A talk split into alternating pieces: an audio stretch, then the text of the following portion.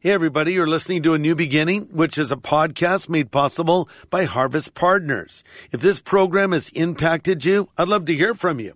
So just send an email to me at greg at harvest.org. Again, it's greg at harvest.org. You can learn more about becoming a Harvest Partner by going to harvest.org. Our culture says look out for number one. Me first. Give me some more. Today, Pastor Greg Laurie points out the biblical alternative. Here comes Jesus who says, Blessed are the merciful. But what is mercy? Mercy doesn't just say, Oh, look at that poor person. Mercy says, I'm going to do something for that poor person. I'm going to feed that hungry person.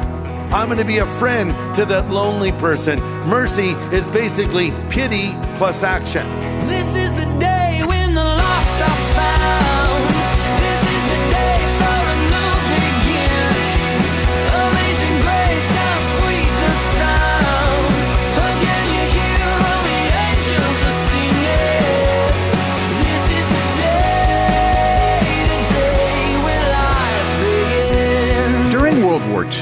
Everyone sacrificed. Meatless Tuesdays, rationed gasoline, sugar, meat, cooking oil, canned goods. Nowadays, we post pictures of our excesses on social media. Self sacrifice begat the selfie. It's been called corrosive narcissism, and culture has never been more unhappy. Today on A New Beginning, Pastor Greg Laurie points out the problem. We're not following the Lord's prescription for happiness.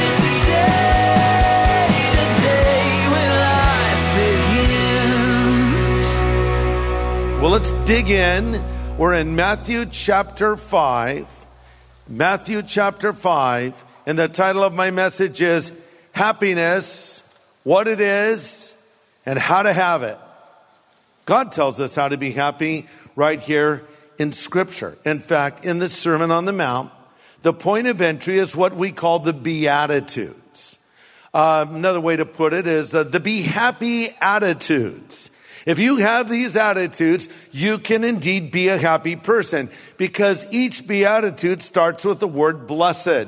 Blessed are the poor in spirit. Blessed are they that mourn. Blessed are the meek. Blessed are the peacemakers and so forth. The word blessed is an interchangeable word with happiness. So you could just as easily take the word blessed out and put in the word happy. Happy are those that mourn over their sin. Happy are the peacemakers. Happy are the pure in heart and so forth. So Jesus is really saying to us repeatedly, this is how you can be a happy person. So let's read them together. Matthew 5, starting in verse 3 Blessed or happy are the poor in spirit, for theirs is the kingdom of heaven. Blessed are those who mourn, for they shall be comforted. Blessed are the meek, for they shall inherit the earth. Blessed are those who hunger and thirst for righteousness, for they shall be filled. Blessed are the merciful, for they shall obtain mercy. Blessed are the pure in heart, for they shall see God. Blessed are the peacemakers, for they shall be called sons of God. Blessed are those who are persecuted for righteousness' sake, for theirs is the kingdom of heaven. Blessed are you when they revile you and persecute you and say all kinds of evil against you falsely for my sake. Rejoice and be exceedingly glad, for great is your reward in heaven, for so persecuted thee the prophets that were before you. So let's review what we looked at last time in the initial Beatitudes we took a look at. Uh, number one, if you're taking notes, happy are the nobodies. Happy are the nobodies. Blessed are the poor in spirit. Everybody wants to be a somebody. That'll make us happy, or so we think. Jesus effectively says, happy are the nobodies. Now, when he says poor in spirit, that has nothing to do with how much money you have in your bank account. This is about your attitude toward God. It's poor in spirit. So another way to translate this is happy or blessed is the person who sees the real spiritual condition. And what is your real spiritual condition? You are spiritually destitute. You are spiritually impoverished. You are desperately in need of God. So if you want to be a happy person, you got to know that about yourself. I am a sinner in need of a savior. So that's the beginning. Blessed are the poor in spirit. Number two, unhappy people are happy people. I know that sounds contradictory. Let me put it another way. Happy people are unhappy people. Well, how does that work? Well, blessed are they that mourn, for they shall be comforted. The idea of mourning here is being sorry being sorry for my sin. So I mourn over my sin. So I see my condition before God as a sinner, but it's not a hopeless situation because there stands a Savior who died on the cross for me and shed his blood for every sin I've ever committed, who's ready to pardon and forgive. But I say, Lord, I'm a sinner and I'm sorry for my sin. So blessed are those that see themselves as they are. Blessed are those that mourn over that condition. Step number three, happy are the humble. Happy are the humble, or blessed are the meek. Seeing myself as I really am produces a vital spiritual quality, meekness. I'm humbled by the fact that God has forgiven me of my sin. So happy are the humble. Number four, happy are the spiritually hungry. Verse six, blessed are those who hunger and thirst for righteousness, for they shall be filled. Listen, healthy people are hungry people. No matter how much you love, you ought to love more, right? No matter how much you pray, you always could pray more. I'm always wanting more of Jesus. And number five, happy people are merciful people. Verse seven, blessed are the merciful, for they shall obtain mercy. See, as a person of mercy, I understand and empathize with those that don't yet know the Lord. Because I used to be one of those people. I've seen myself as I really am, poor in spirit. I've wept over my condition. I've been humbled. It's caused meekness in my life.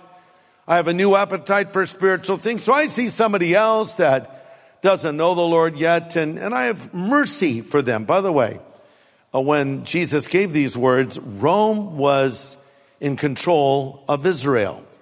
And the Romans did not value mercy. In fact, a Roman philosopher said, quote, mercy was a disease of the soul, end quote. See, the Romans were all about strength. If you ever look at Roman artifacts, especially statues of Roman leaders, they're always muscular. It's all about domination, bludgeoning people into submission, the will of Rome. And so they saw something like mercy as a, as a flaw, not a virtue. In fact, uh, when a child was born in the Roman world, the father had the right of something called patria potestas which meant if he wanted the newborn to live, he held his thumb up. If he wanted the newborn to die, his thumb would go down and the child would be immediately drowned. Can you imagine? How barbaric. Oh, is abortion that much different? Especially when people abort a child, you know, in the final months of pregnancy.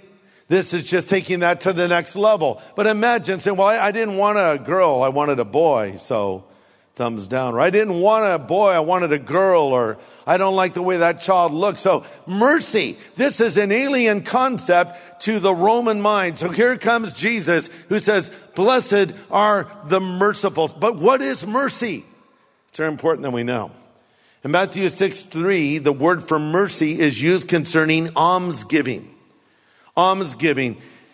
It means to help a person in need and rescue the miserable. Let me say that again. Mercy means to help a person in need. Mercy is a sense of pity plus a desire to relieve the suffering. See, mercy doesn't just say, oh, look at that poor person. Mercy says, I'm going to do something for that poor person. Oh, look at that hungry person. Mercy says, I'm going to feed that hungry person.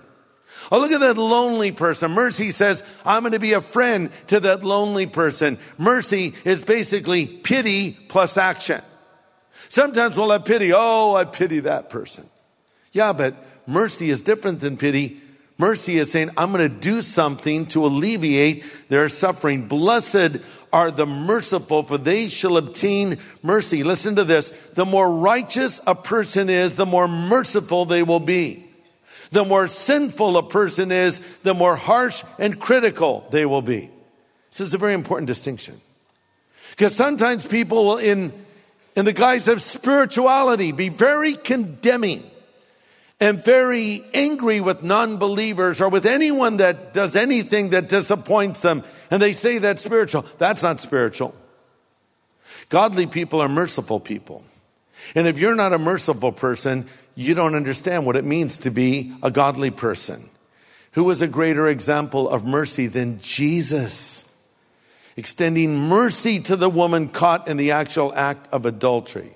Extending mercy to the woman at the well, married and divorced five times and living with a man at present. Extending mercy to the tax collector Zacchaeus who took advantage of people. Extending mercy to the thief on the cross next to him who was probably guilty of murder. Mercy, mercy, mercy everywhere he went.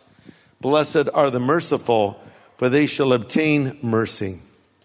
Coming back to one of those principles we discovered, if you want to be a happy person, be a forgiving person.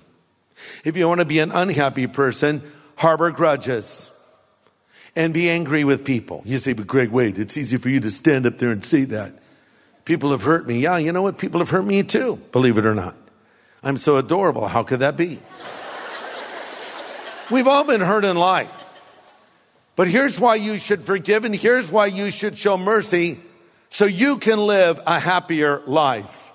It's on them. They did that. It's too bad they did that. I wish they hadn't done that thing to you. But uh, I'm going to let it go. To not forgive is like drinking rat poison and waiting for the rat to die. Think about it. It's like drinking rat poison and waiting for the rat to die. Friend, the rat's not going to die. You're going to die.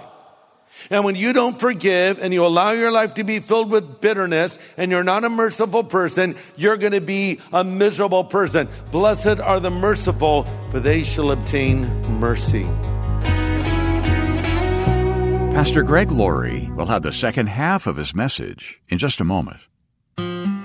We love to hear stories of how lives have been changed through the teaching of God's Word, like this one. Dear Pastor Greg, back in the summer of 1986 and after graduating from college, I was certain that I'd made the wrong choice for a major and a career. Though I was a believer, I felt as if God had abandoned me.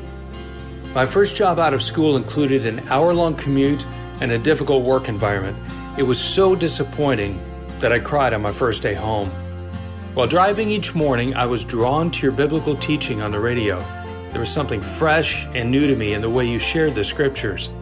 Your broadcasts gave me biblical truth and hope to get through each challenging day ahead. I was grateful then, and I'm grateful for your broadcast today. Thank you, Pastor Greg. We appreciate hearing how Pastor Greg's teachings are reaching people. And if you have a story to tell of how these studies have touched your life, I hope you'll contact us today. Send an email to greg at harvest.org. That's greg at harvest.org. Well, in a moment, Pastor Greg talks with an author and friend about a groundbreaking new book that helps us share our faith. So stay tuned. Today, Pastor Greg is guiding us in a study of the Beatitudes, those attitudes that lead to happiness directly from the Lord Himself. Let's continue. Number six, a happy person will be a holy person. A happy person will be a holy person. Now, you know, when we use the word holy, it's often in a negative way. Oh, they're so holier than thou. And What does that mean? Well, they're so uppity and, well, that's not a good trait. But actually, we should all want to be holy men and holy women. The Bible says, be holy as he is holy. But we don't understand what that means. We think being holy means that we never raise our voice.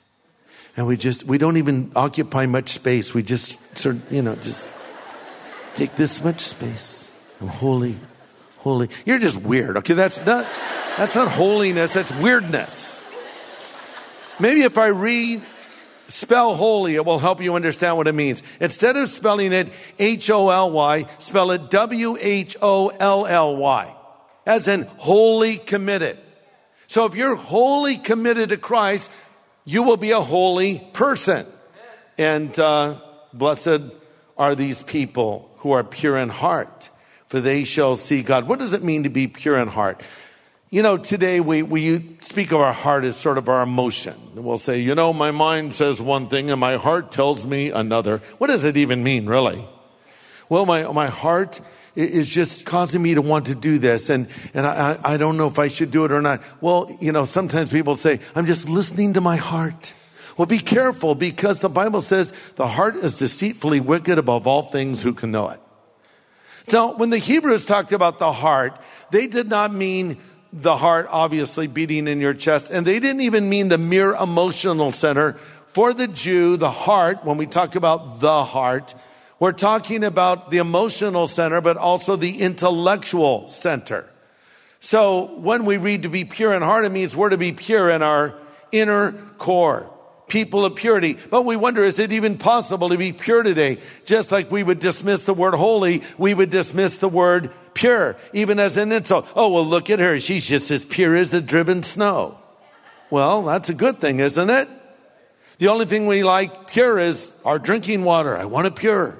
By the way, how do we survive without drinking water all those years? Do you know I grew up as a kid and I never had a bottle of drinking water? I drank water out of rusty faucets and the funkiest water you've ever had. And somehow I survived to this age. But now we all have our bottled water and we always have to have the bottled water. And some bottled waters are better than other bottled waters. You know how it is. We want it pure.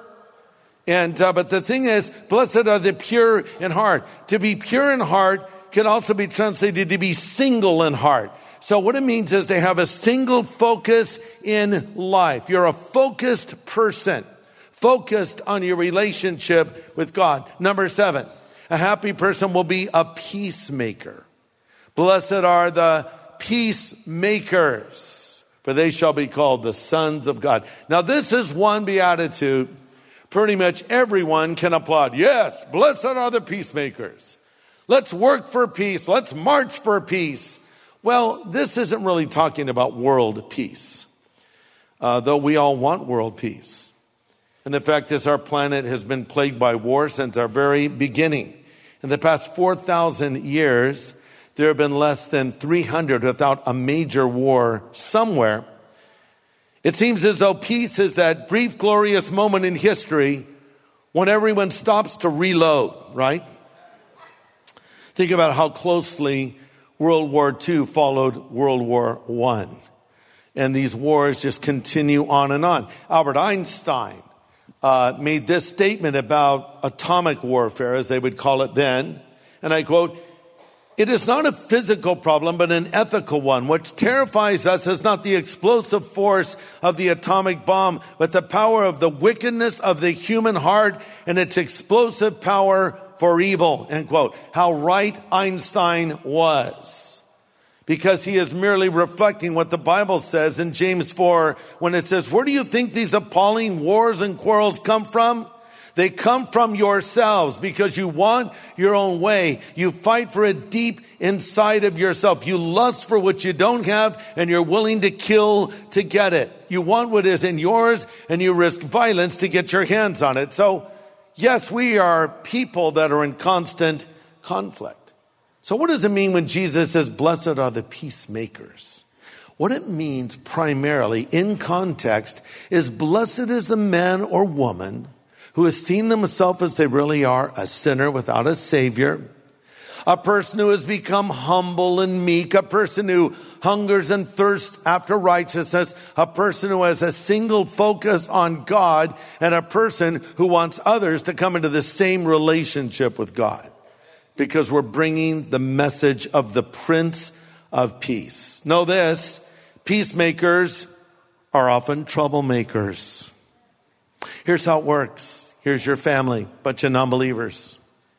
You get together every Thanksgiving, Christmas, whatever it is, drink, smoke, party, tell dirty jokes. It's your family. Yeah. then one day you go along and wreck everything and you become a Christian and you just ruined it all. Someone said, You've wrecked our family. Why did you have to go and become a Jesus freak? Now, when we want to eat, we're standing around waiting for you to say, Could, could we pray? really? Oh, you just ruined everything. Uh, that we kind of had it all together as a family, and now you brought this division in our family. And you say, yeah, that, that's happened to me. This doesn't make sense. Listen to the words of Jesus. It clarifies everything. Jesus says in Matthew 10 34, Do you think that I came to bring peace on earth? I didn't come to bring peace, but a sword. For I've come to set a man against his father, a daughter against her mother, a daughter-in-law against her mother-in-law. A man's enemies are those of his own household. You're saying, Greg, you- you've really lost me now. What does this mean? This is the division that brings unity. Here's what's happened. Your family was in a dark place. You just turned the light on. And everyone noticed it, and a lot of them don't like it. But you just hang in there and you keep following the Lord, and pretty soon another family member comes to Christ. And now another one comes to Christ. And now another, and before you know it, you're a Christian family. Because Christ has intervened. That's a good thing. But there's that initial friction that comes before you have the peace. Blessed are the peacemakers. That's what it really means. You're spreading the gospel of peace. Blessed are the feet of those that bring glad tidings of the gospel of peace.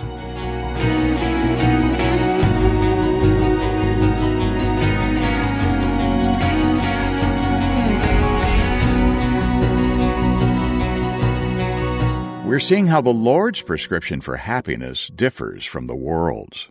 Pastor Greg Laurie is leading our study of the Beatitudes in the Sermon on the Mount. It's part of a series here on A New Beginning called Salt and Light. So, did you miss any of Pastor Greg's message today? Interruptions do happen. To catch up, you can hear the whole presentation again by going to harvest.org. Just look for the message title Happiness What It Is and How to Have It, Part 2.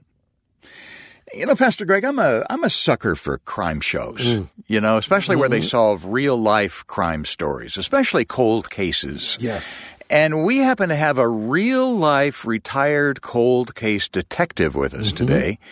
And as much as I'd like to sit here and hear some stories of cases he's worked on, he's here he's here to talk about a more important case. Isn't that right? Yeah, that's right. It's a brand new book from my friend J. Warner Wallace. And the J stands for Jim, right? It does. Yes, it does. J. Warner Wallace, and his new book is called Person of Interest, subtitled Why Jesus Still Matters in a World That Rejects the Bible.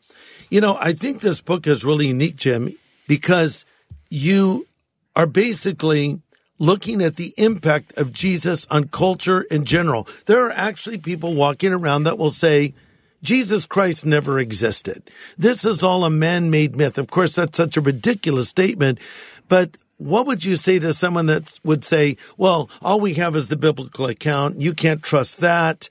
So why should we even believe that a man named Jesus ever even walked this earth? Okay, so I'm with you just for a point of argument. Like we're in trial. Yeah. Just for sake of argument, let's just toss out the biblical manuscript. Okay. Uh, If you don't trust that he ever existed, you can't trust what the Bible says about Jesus. Okay, fine. Let's just take it out. Is there a way to make the, the case for Jesus, Hmm. even if every single Bible in the history of Bibles had all been destroyed? Hmm.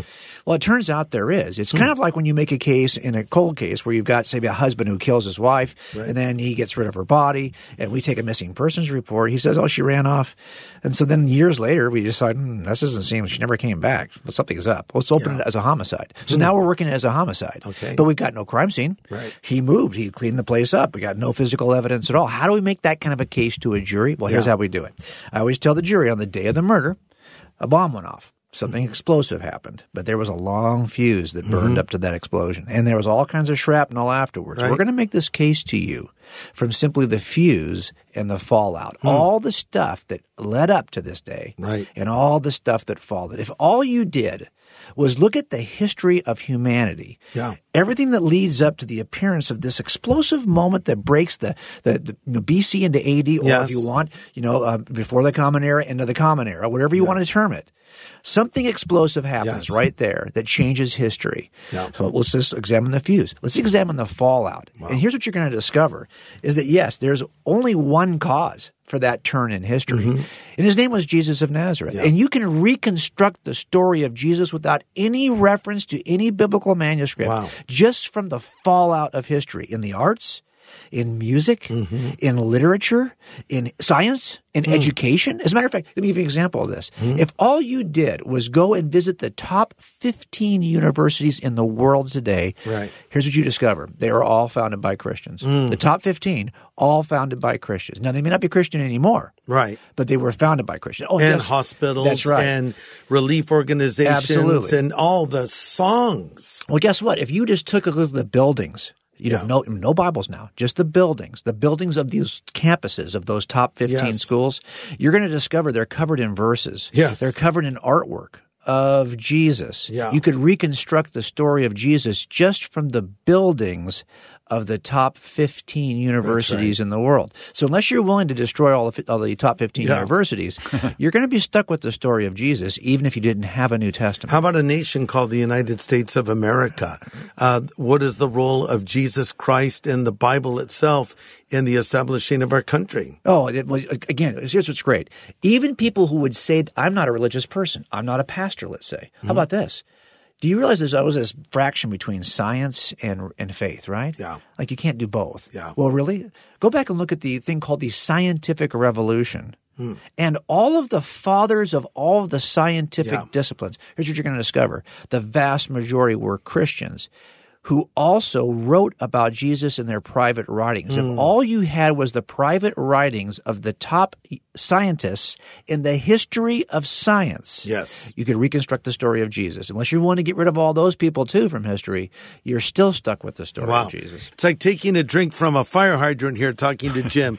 All this explosive information is contained in this book that we are offering to you. It's called Person of Interest by J. Warner Wallace, Why Jesus Still Matters in a World That Rejects the Bible. And we'll send you this book for your gift of any size because we want to put quality resources into your hands. And we also want to give you an opportunity to support us as we teach the Word of God and proclaim the gospel all around this planet. So if you'd like your own copy, Dave's going to give you the contact information and we'll send you person of interest. Yeah, that's right. It's brand new. In fact, we have advanced copies. You won't find it anywhere else just yet. So thanks for sending an investment so that this daily study can continue. And let us thank you with a copy of Person of Interest by J. Warner Wallace. You can write us at A New Beginning, Box 4000, Riverside, California 92514, or call 1 800 821 3300. We can take your call anytime 24 7, again at 1 800 821 3300, or go online to harvest.org.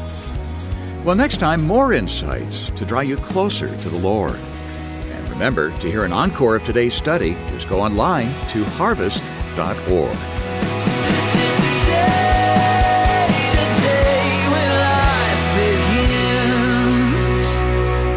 Thanks for listening to A New Beginning with Greg Laurie, a podcast made possible by Harvest Partners, helping people everywhere know God.